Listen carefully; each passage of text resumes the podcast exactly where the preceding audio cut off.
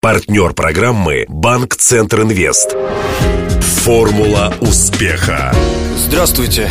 У микрофона Денис Малышев, и это программа «Формула успеха». Радио Ростова готовит ее вместе с Ассоциацией выпускников ЮФУ к столетию вуза. Сегодня гость студии Алексей Леснянский, предприниматель, один из учредителей небезызвестной в городе компании 3А.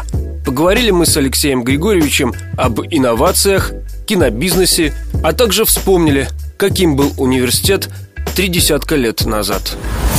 Для справки. Алексей Леснянский, 51 год, родился в Ростове. В 84-м окончил экономический факультет РГУ по специальности экономист-математик. После вуза по распределению попал на завод «Красный Оксай». Там отработал экономистом два года, затем еще пару лет на табачной фабрике бухгалтером. В 88-м включился в кооперативное движение, продавал компьютеры. Через три года кооператив был преобразован в компанию 3А.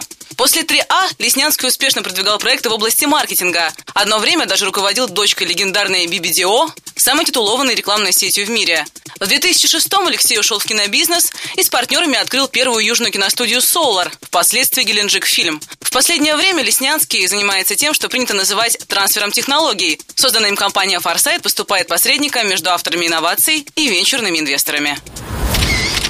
Интервью. Форсайт – это такая группа специалистов, таких аналитиков. К ним приходят изобретатели, стартаперы и говорят, вот у меня есть инновация, пожалуйста, внедрите ее и заплатите в, мне за это. В, в упрощенном виде, да, но реально это выглядит несколько иначе. Например, за последние 20 лет ученые достаточно сильно разочаровались в, назовем это так, в своих заказчиках. И сейчас с учеными довольно сложно об этом договариваться. Поэтому идеальная схема, которую вы нарисовали, когда когда ученые сами приходят, изобретатели, как вы их назвали, сами приходят к нам и говорят, помогите нам продать наш товар, так не происходит, к сожалению. Мы должны искать ученых, у которых есть настоящий интересный продукт. Но чтобы не обходить каждого подряд, мы, естественно, предварительно стараемся прорабатывать современные тренды, чтобы понимать, что будет завтра востребовано. То есть, и, в какую именно лабораторию в какую пойти? именно, да, в какую именно сторону, в какую именно отрасль науки надо пойти надо обратиться к кому?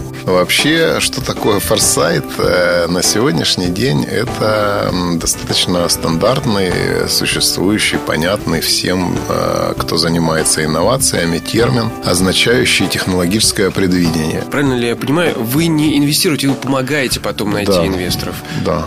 И реализовать ее уже в реальном секторе, Да. эту идею. Потому что, чтобы не думали люди, что придут к вам и за, за деньгами. Венчурные инвесторы – это совершенно отдельная история. Это финансовые рынки. Мы к этому не имеем никакого отношения. То есть, если нас надо в какой-то сектор определить, то мы скорее маркетинг тогда. Но Я у меня так такое думаю. ощущение, что вы единственные сейчас вот в этой нише, да, Да. Мы достаточно глубоко начинаем разбираться, но уже продвинулись в сфере биотехнологий. Очень много сейчас интересных находок направлено на сельское хозяйство. Большая часть на медицину, но эксперты-медики, как правило, к этим инновациям относятся достаточно снисходительно. А вот другое направление, которое очень практичное и всем нам нужно, естественно, это сельское хозяйство. И вот мы сейчас больше всего на это обращаем внимание. Пример Произ- можете привести к удачной реализации? ну, реализации пока нет. Удачных идей могу приводить Давайте. примеры. Это отходы сельхозпереработки, которые могут быть направлены вторично на производство удобрений, может быть, каких-то кормовых добавок там, и так далее, и так далее. Есть вещи, которые требуют доработки и требуют того, чтобы государство их поддерживало, потому что пока их трудно продать. А вот то, о чем я сейчас говорю, это нужно всем. Животные едят все время, отходы у перерабатывающего производства образуются тоже все время. С этими отходами надо что-то делать. Их утилизация тоже стоит денег. То есть у этого всего есть живая экономика. Они очень Рискованно в таких условиях э, искать инвесторов, когда все скукоживается, схлопывается. Венчурные инвесторы, они имеют четко прописанные планы по неуспеху их инвестиций. Да, они это понимают. Несмотря на систему критериев, они берут какое-то количество проектов и точно знают, что какое-то из них количество будет провальное, просто не знают, какие именно. Вот в этом и смысл их работы. То есть это всегда рисково. А что с вашим другим увлечением? А я имею в виду кино. Киностудия, в общем-то, еще функционирует. И какая-то часть, например, э, фильма «Горько» была снята на ней. Мой напарник ею руководит. Я к ней имею только формальное отношение сейчас. Куда такая любовь к кино и такой энтузиазм? У нас в университете было очень-очень развито скажем так, очень приветствовалось увлечение изящными искусствами у студентов. Это давало некие бонусы и преференции в учебе, я это знаю не понаслышке. И, соответственно, на базе этого такого рода увлечения кино, театром, танцем, я не знаю, пением у разных людей разные виды искусств, они очень, естественно, процветали. И в Ростове-на-Дону, если знаете, может, слышали, а, был так называемый Дунькин клуб. Ну, конечно, вот. знаю. Я застал вот. его еще. Назывался он Дом работников э, бытового обслуживания, если я не ошибаюсь, что-то такое. Не знаю, как уж так получилось, но он был базой для показа европейского авторского кино в Ростове-на-Дону. Это Звучит... 80-е, да? Да, в Потому самом начале. В, в самом там... начале 80-х, Потому что в, в 90-х там был ночной клуб. Альтернативно, неформально. Там показывали Тарковского, Бунюэля и Оселиани. Ну, то есть мы тогда смотрели те фильмы, которые были в Советском Союзе, положены на полку. А так я всегда смотрел смотрел эти фильмы, всегда с друзьями радостно их обсуждал. Так что это увлечение было постоянным. А потом вот в какой-то момент я достаточно близко к этому подошел. И, ну, просто так получилось. Опять же, что такое э, снимать кино? Его можно снимать как творческая единица, то есть как режиссер, как оператор, а можно как э, производственная площадка. Вообще говоря, киностудия – это фабрика. То есть она к творческому процессу имеет очень приблизительное отношение в том смысле, что работник фабрики должен понимать, чего хочет творец. Не более того. Творить работник фабрики не может, потому что он помешает творцу тем самым. Так получилось, что да, что я оказался в этом прекрасном процессе именно в этом качестве организатора производства. Сколько получается в год снимать и какого рода это продукция? Последний год, когда съемок было довольно много, это был восьмой. В девятом был вообще резкий спад. И я думаю, что объем выездных, э, ну, экспедиционных, скажем так, съемок у нас в стране с восьмого года так на прежний уровень и не вернулся. Просто к восьмому году выросли очень сильно цены на единицу видеоконтента. То есть серия качественная на центральных каналах начала стоить до 200 тысяч долларов. А в кризис эта цена упала ну, раза в 4, скажем так. И вот с тех пор-то она сильно не увеличивается. Продюсер берет сценарий, а в нем написано «море», он его сразу раз и откладывает. Знаете, написано «Москва», он его запускает, ну, грубо говоря. Весь рынок советского, российского кино в восьмом году, когда, опять же скажу, на мой взгляд, это был пик по выручке, по затратам, составлял на тот момент не более миллиарда долларов. Миллиард долларов в масштабах страны для э, отрасли бизнеса – это ничего.